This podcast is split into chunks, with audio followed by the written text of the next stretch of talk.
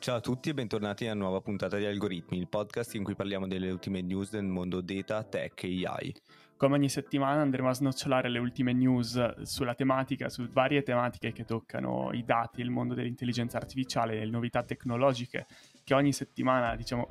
escono nuove e che noi andiamo a intercettare e impacchettare in questo podcast. E partiremo subito da una novità che riguarda proprio DeepMind. Infatti il CEO di DeepMind, questa azienda di ricerca e sviluppo di Google, ha detto che stanno creando un chatbot che supererà di gran lunga ChatGPT, ma poi ne parleremo meglio. Andremo poi a vedere come Microsoft sta pensando di muovere l'intero sistema operativo Windows su cloud. Poi parleremo di alcuni progetti di innovazione all'interno del settore bancario, infatti grazie a una partnership con Intesa San Paolo stiamo andando a approfondire quelle che sono alcune applicazioni di artificial intelligence ma non solo all'interno di questo settore legato alla finanza e alle banche, e sarà super interessante andare a vedere un'applicazione proprio per rimuovere i bias, che è un argomento sempre fondamentale quando si parla di dati di persone. Infine chiuderemo con un ennesimo scam da parte della Silicon Valley, infatti IRL, un famoso social, ha appunto chiuso in quanto annunciato che il 95% degli utenti era composto da bot.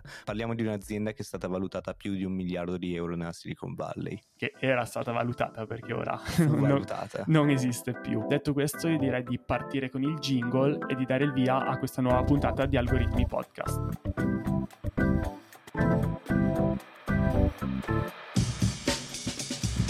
Allora, parliamo di DeepMind, che per chi non lo sapesse è un po' l'alter ego di OpenAI, infatti è una società che è stata acquisita da Google, molto famosa per aver fatto AlphaGo e i vari sistemi che hanno battuto poi i migliori scacchisti o giocatori di Go nel tempo e negli anni e la prima vera realtà a essersi concentrata appieno sulle tecniche di reinforcement learning che poi oggi sono alla base di tutti anche i modelli di linguaggio come ChatGPT. Diciamo che sarebbero OpenAI i novellini di questo settore loro operano da più di una decina d'anni credo e sono molto sul pezzo su tutte queste tecnologie diciamo che negli ultimi anni a livello di marketing OpenAI è andata molto più forte, però eh, nel sottostante tantissimi ingegneri tra i migliori al mondo lavorano proprio da DeepMind. Il CEO di DeepMind ha rilasciato un po' un'intervista a Wired in cui ha annunciato come il loro prossimo algoritmo eclisserà ChatGPT. Quindi questo fa molto riflettere, molto pensare, pensare che una nuova apertura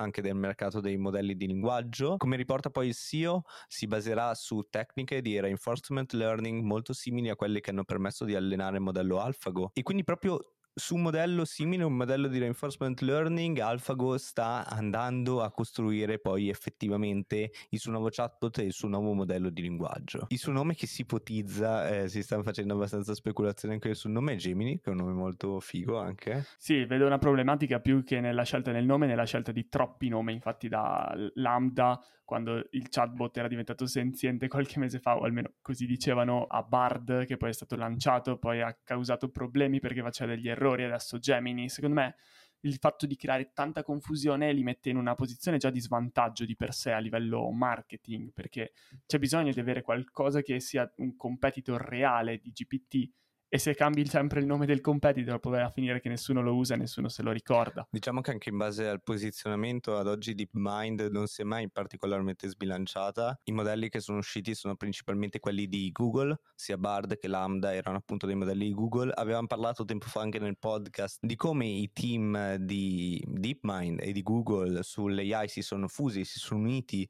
per cercare di costruire questo nuovo modello di linguaggio e staremo a vedere se sarà proprio Gemini il nome definitivo, effettivo. La cosa interessante che ha detto loro CEO è che mentre GPT è stata allenata proprio su tantissimi testi ben selezionati di libri, eccetera, eccetera, ma con delle infrastrutture classiche, loro stanno proprio provando a fare un salto in avanti con questi modelli di linguaggio, utilizzando non solo infrastrutture di attenzione nei modelli, ma anche, secondo quello che lui dice, utilizzare altre idee che provengono da altre aree delle AI e non solo da quelle dei modelli di linguaggio. Ovviamente questo vuol dire applicare aree emergenti che comprendono la robotica e le neuroscienze, come lui ha affermato, però ad oggi, diciamo,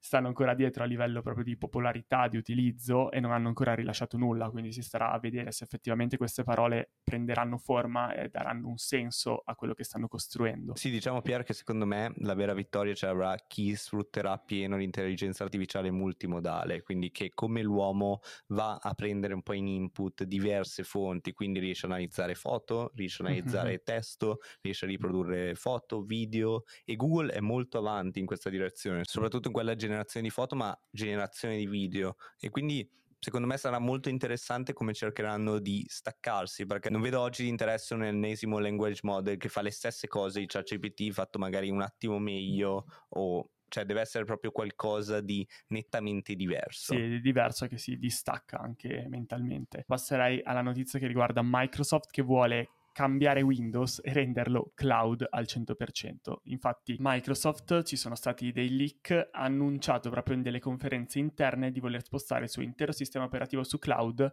con una versione che si chiama Windows 365 Cloud. Infatti già a giugno 2022 in una conferenza interna è stato dato come obiettivo a lungo termine dell'azienda quello di spostare pian piano Windows in cloud proprio per poter essere utilizzato da qualsiasi dispositivo dove si voleva, quando si voleva bastava avere una connessione internet. Questo ovviamente porta dei grossi vantaggi a livello computazionale e anche forse nelle tasche di chi produce il sistema operativo e di chi fornisce il cloud perché si passa da un modello dove si compra una volta il sistema operativo oppure la licenza si installa sul proprio computer e si può usare all'infinito, ovviamente parliamo di un mercato B2C, nelle aziende ci saranno delle licenze che vengono date a livello aziendale che devono essere rinnovate, ma quello che succede con questa piccola rivoluzione, qualora andasse in porto, è che anche le persone poi inizierebbero a pagare un abbonamento per Windows, ma non tanto per il sistema operativo, ma per l'hosting, quindi la possibilità di tenere questo sistema operativo attivo proprio su cloud, diciamo su macchine esterne. Avere il tutto su macchine esterne permetterebbe tanti vantaggi anche per chi scrive codice, perché ad oggi succede che molto spesso si sviluppa in locale, poi succede che bisogna bisogna far girare del codice pesante, si usa cloud, quindi sì, bisogna utilizzare comunque delle infrastrutture cloud come può essere Azure, AWS, eccetera, eccetera. Quindi sicuramente è molto interessante anche per, come dici tu, l'allenamento anche di alcuni modelli di machine learning o comunque sfruttare la potenza computazionale che c'è la base. E vorrei capire anche se tutto questo è modulabile, quindi se si può andare a dire ok, io ho installato il mio Windows, do determinate tipologie di risorse, determinate tipologie di GPU, o posso poi andarlo a modificare nel tempo, ma penso mm-hmm. di sì. Diciamo che la cosa interessante è che a questo punto, se tutto questo diventasse realtà nei prossimi anni, i computer diventerebbero una sorta di scatola vuota con una tastiera, un mouse, uno schermo e la capacità di collegarsi a internet. Poi tutto ciò che c'è all'interno sarebbe, diciamo, da un'altra parte, quindi una persona potrebbe utilizzare un quantitativo di memoria quanto ne vuole a pagamento, una GPU, una potenza computazionale alta quando ha bisogno di compiere task pesanti oppure molto più bassa quando diciamo deve solo guardarsi un film, che ne so. E quindi questo è uno scenario interessante che però secondo me si porta dietro un problema. Il fatto è che ad oggi non è che il mondo ha connessione internet ovunque, i computer non hanno una SIM, quindi molto spesso ci sono delle aree, pensiamo in aereo, se uno lavora in aereo vuole magari lavorare in locale ci sarebbero ovviamente dei problemi. Ovviamente ci sono delle piattaforme che fanno questo da anni, quindi diciamo sistemi operativi in cloud, però diciamo che non è ancora arrivato al consumatore medio, diciamo, e quindi questa è una prospettiva interessante proprio perché vediamo come da una parte ci sia Apple e tutto l'ecosistema attorno a Apple che si sta muovendo su processori sempre più leggeri ed efficienti, come i processori della serie M, M1, M2 che diventano potentissimi, scaldano pochissimo però lavorano sulla macchina, diciamo, mentre Windows che non sta lavorando molto ai propri processori ma si affida a player esterni, magari vuole spostare il tutto in cloud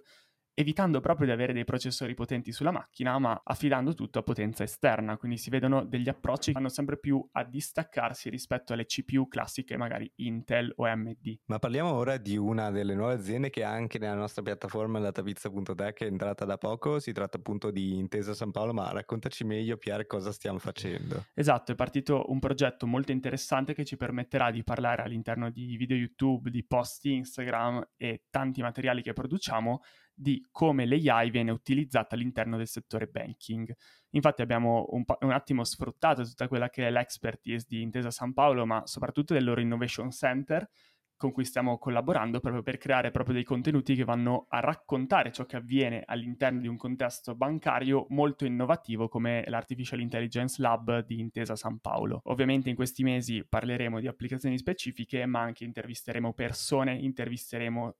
intervisteremo recruiter per capire come si fa a lavorare in un contesto del genere, come presentarsi nel modo giusto ai colloqui e andremo a vedere anche delle pubblicazioni che loro hanno anche delle pubblicazioni scientifiche, infatti si fa anche tanta ricerca e sviluppo. Infatti stiamo proprio strutturando un contenuto che uscirà su Instagram, quindi andatelo a riprendere perché è super interessante che parlerà proprio dei bias e di come limitare questi bias all'interno del sistema bancario. Infatti sì, loro hanno pubblicato proprio un articolo scientifico su Nature che va a snocciolare come stanno cercando di creare modelli per rendere sempre i bias meno impattanti all'interno delle scelte algoritmiche che vengono effettuate all'interno del settore bancario. Quindi qualcosa di super interessante che forse non è la prima cosa a cui si pensa quando si pensa all'utilizzo del machine learning e delle tecniche di intelligenza artificiale in banca, però è qualcosa che nel lungo secondo me può dare un grande, grande vantaggio competitivo. Assolutamente, e c'è anche il codice che poi condivideremo sui nostri canali, il codice su GitHub, perché si tratta anche di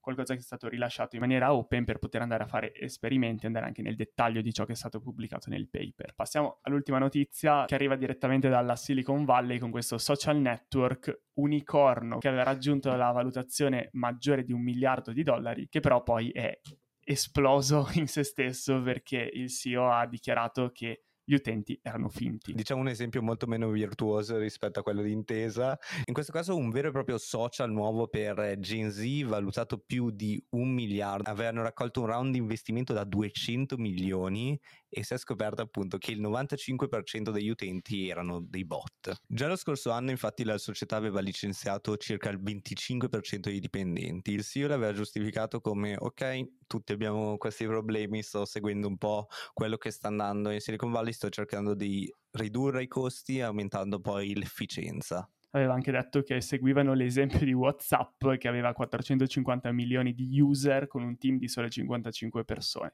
Quindi diciamo aveva anche sparato questi paragoni come se fosse la nuova WhatsApp. Infatti lui aveva dichiarato di avere anche 20 milioni di utenti di cui solo un milione poi effettivamente era reale e interagivano tra di loro con dei bot. Sì, magari con sistemi AI sembravano anche utenti veri, però in realtà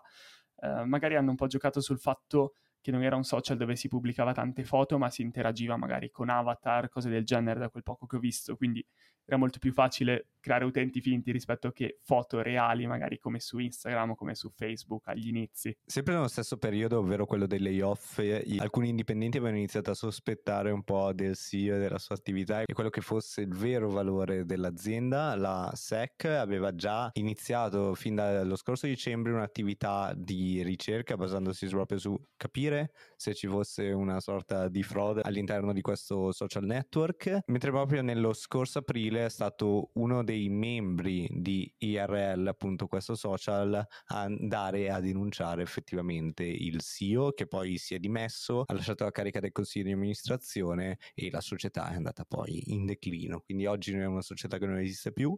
è l'ennesimo caso in Silicon Valley di come ci siano casi assurdi che raccolgono un sacco di soldi senza effettivamente un senso, aver raccolto da Sequoia Capital, che tra l'altro è il più grande, uno dei più grandi fondi di venture capital mondiali. E questo è l'ennesimo caso, oltre Teranos, FTX, di come effettivamente ci siano dei grandissimi scam a cielo aperto nella Silicon Valley che vanno a morire un po' da sì, soli. Poi ovviamente ci sono anche le aziende serie che sono esatto. tutto il resto, che quelle che fanno notizie sono quelle che scoppiano e magari lasciano i meme sulla loro pagina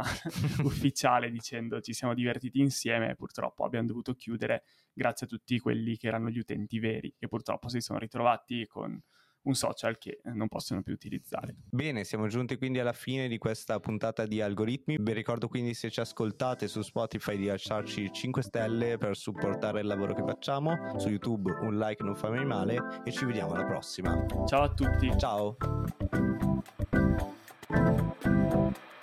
Thank you.